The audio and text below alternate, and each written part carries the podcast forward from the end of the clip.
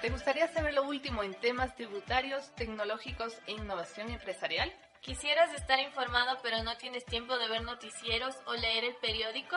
¿Desearías poder escuchar esta información en cualquier momento y en cualquier lugar cuando tú lo decidas? Si tus respuestas fueron sí, entonces te encantará lo que Safi preparó para ti. Bienvenidos a Innovando con Safi. ¡Empezamos!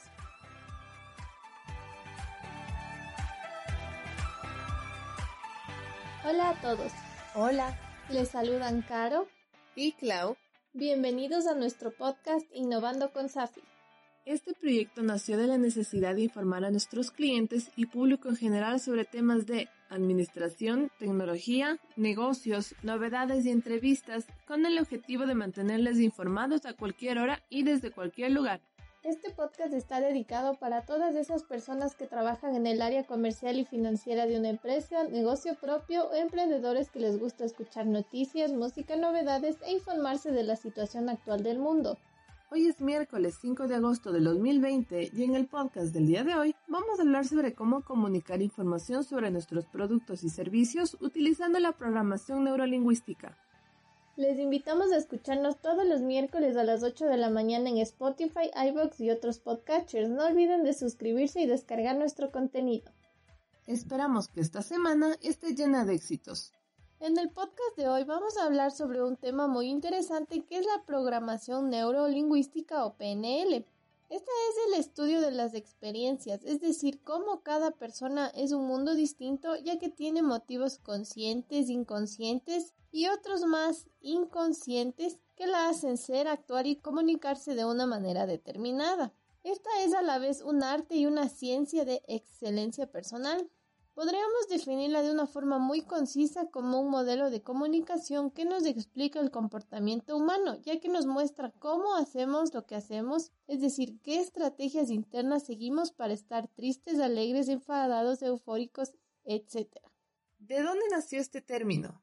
Nació en 1972 como resultado de los experimentos de Richard Bandler y John Grinder de la Universidad de California en Santa Cruz, quienes analizaron por qué excelentes personajes como Fritz Perls, Virginia Satir y Milton Erickson eran exitosos en sus campos de acción dentro de la psicología. Tras una observación minuciosa de su trabajo, llegaron a la conclusión de que su éxito radicaba en la utilización de unos patrones y unos procedimientos de comunicación específicos. A partir de ahí se plantearon que lo interesante sería poder llegar a conocer detalladamente esos patrones exitosos con la finalidad de poderlos reproducir y así cualquier persona que los pusiera en práctica conseguiría resultados semejantes. De ese modo se convirtieron en modeladores de comportamiento. Pero revisemos qué es la programación neurolingüística exactamente. Esta es una técnica que ayuda a reprogramar nuestro cerebro para superar nuestros bloqueos y ansiedades a través de modelos de conducta y comunicación tanto interna como externa hacia los demás. La principal función es modelar lo que funciona, es decir, si conocemos las estrategias que usan de forma inconsciente las personas que son brillantes en lo que hacen, podremos aprender a utilizar estas estrategias de forma consciente bien para ser más exitosos en nuestro trabajo o para gestionar de modo más eficaz nuestro comportamiento o nuestros estados emocionales. La programación neurolingüística proporciona herramientas y habilidades para desarrollar estados de excelencia en comunicación y cambios. El nombre de programación neurolingüística consta de tres términos. Primero, programación hace referencia a los programas mentales establecidos que rigen nuestro pensamiento y comportamiento, los cuales podemos programar de forma similar a cómo se programaría un ordenador para que realice determinadas funciones que nos interesan. Segundo, neuro, que viene del griego neurón y dice que todo comportamiento es el resultado de un proceso neurológico. Toda acción o conducta está en función de la actividad neurológica puesta en marcha a partir de la información que nos llega a través de los sentidos. La interpretación que damos a dicha información es la que nos va formando nuestra percepción del mundo que nos rodea. Y por último, lingüística, que viene derivado del latín lingua y nos indica que el proceso neurológico es representado, ordenado, secuenciado y transmitido a través de la comunicación basada en la palabra o el lenguaje. Reconoce la parte que ocupa el lenguaje como representación de nuestra organización mental y de nuestras estrategias operativas. Pero revisemos ahora cuál es el objetivo de la programación neurolingüística. No es fácil intentar explicar cuáles son los objetivos, pues abarca muchas posibilidades. Uno de los principales es identificar en qué consiste nuestro mapa mental y nuestra realidad. Esta se enfatiza en la cuestión, pues el mapa mental de cada persona que se crea y se genera por nuestras emociones y experiencias no se ajusta a la realidad y es responsable de conductas negativas y poco exitosas. Además, nos permite encontrar la forma adecuada de actuar en este sentido, con el fin de realizar los cambios necesarios para aumentar nuestras posibilidades de alcanzar nuestros objetivos y mejorar la conducta para cada situación. ¿En qué se basa la programación neurolingüística? Lo más importante para tener una visión sobre lo que es la programación neurolingüística es saber que se basa en cuatro aspectos fundamentales, los cuales se conocen como los cuatro pilares según Steve Babister y Amanda Vickers en el 2014. Primero, resultados. Para conseguir algo, hablamos de objetivos. En la programación neurolingüística se utiliza el término de resultados. Si hay una concentración previa en lo que se quiere conseguir, habrá una guía que orientará todos los recursos disponibles de esa persona a la consecución de un objetivo. Segundo, agudeza sensorial. La agudeza sensorial se refiere a la capacidad de observar o detectar pequeños detalles para ser conscientes de lo que ocurre a nuestro alrededor. La gente varía mucho a la hora de darse cuenta de lo que ve, escucha o siente. Hay personas que se dedican a observar más su entorno, mientras que otras se fijan más en sus propias emociones y pensamientos.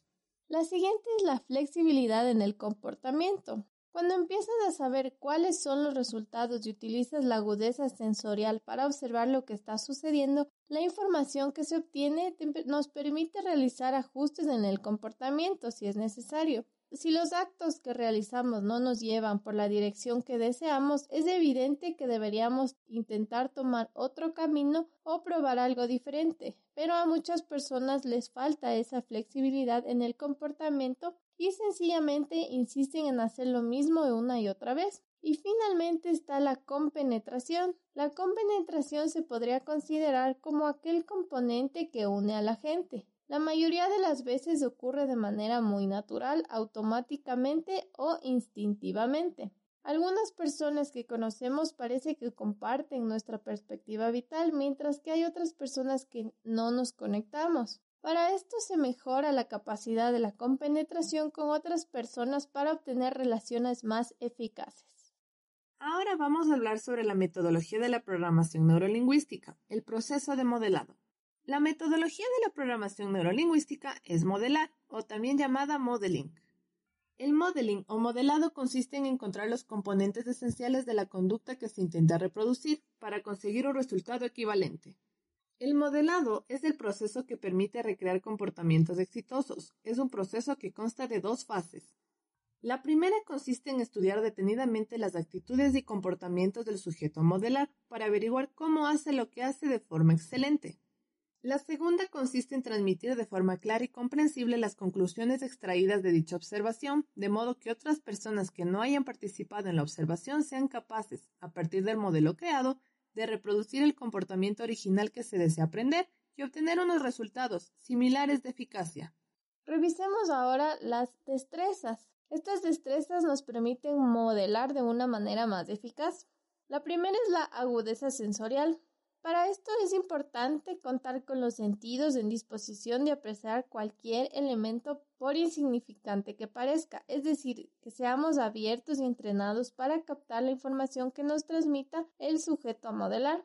La segunda son las habilidades verbales y no verbales para obtener información de alta calidad. La programación neurolingüística se basa en buscar más el cómo que el por qué. La pregunta por qué va dirigida a averiguar las causas que generaron el problema y por tanto orientan hacia el problema. En cambio, la pregunta cómo se enfoca hacia el modo en el que se hace algo y por tanto es generadora de cambios. Desde la perspectiva del cómo una cosa se hace de una forma, pero también sería posible hacerlo de otra, por lo cual es susceptible de ser modificada.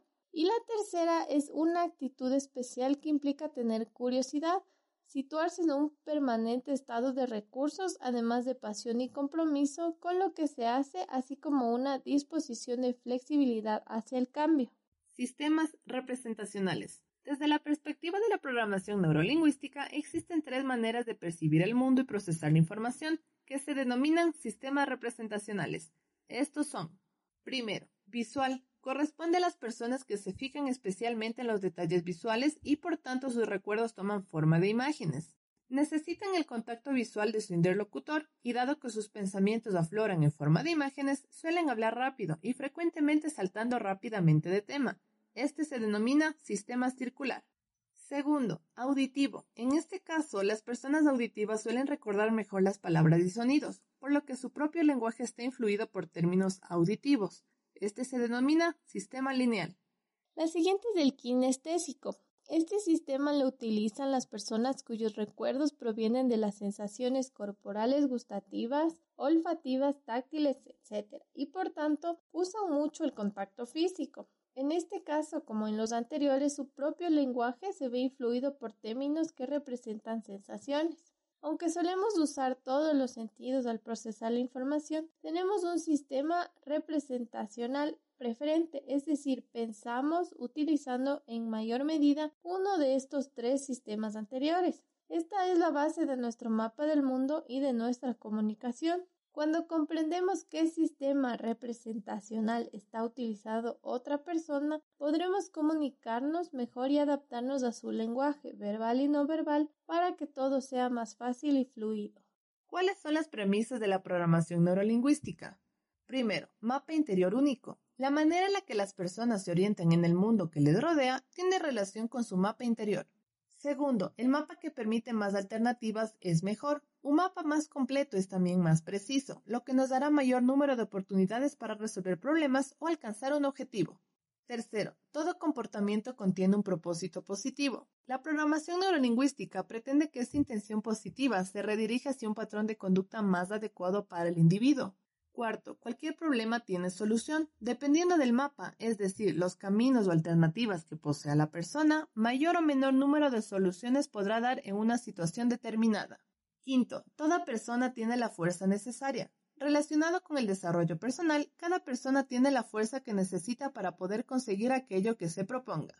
Añadiendo lo que dijo Clau, está el cuerpo y mente es un todo. Cada emoción y sentimiento afecta al cuerpo y cada sensación y estado físico afecta a la mente. La mente y el cuerpo son parte de un mismo sistema. Las siguientes son las pautas de comunicación. Estas deben ser claras para evitar malentendidos, evitando que se creen interpretaciones personales erróneas por parte de los receptores del mensaje.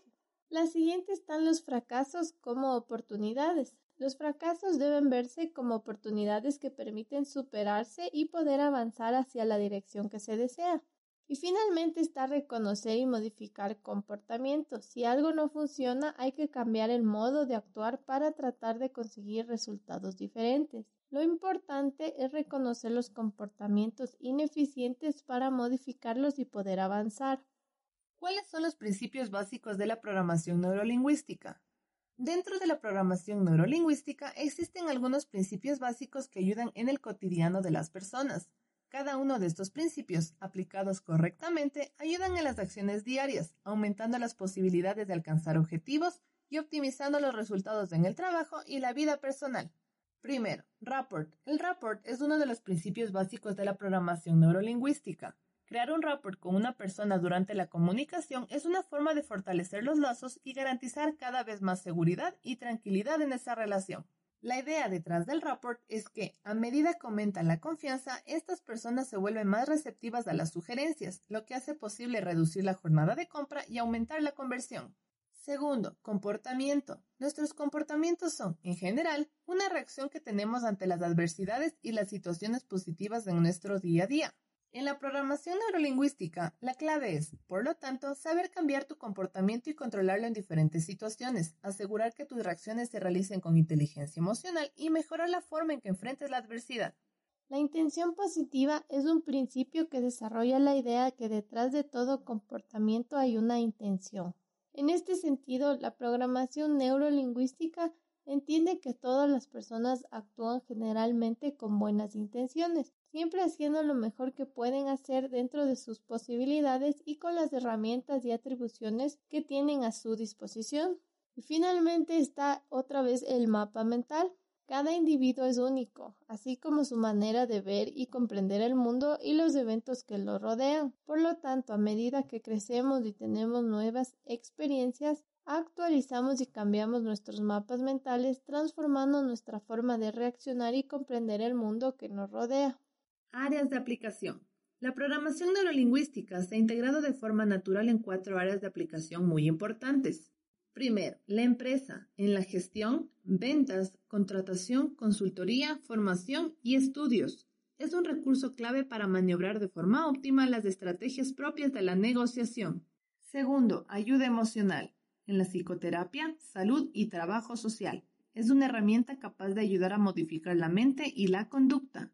Tercero, pedagogía. En la enseñanza, educación, formación y aprendizaje. Y por último, en el rendimiento en el deporte, optimización, evolución y consecución de objetivos. Es un recurso para lograr y trabajar el desarrollo de la excelencia. Revisemos ahora las aplicaciones en las empresas. La programación neurolingüística no solo es útil a nivel personal, sus beneficios pueden trasladarse al ámbito empresarial. Los programas que incluyen estas técnicas pueden beneficiar a los empleados, las familias de los empleados, los clientes y a las relaciones interpersonales en la empresa. Sus técnicas ayudan a desarrollar una mejor comunicación fomentando la comprensión y la escucha activa, además de fortalecer los objetivos de la empresa y la forma en que esto beneficiará a todos los interesados.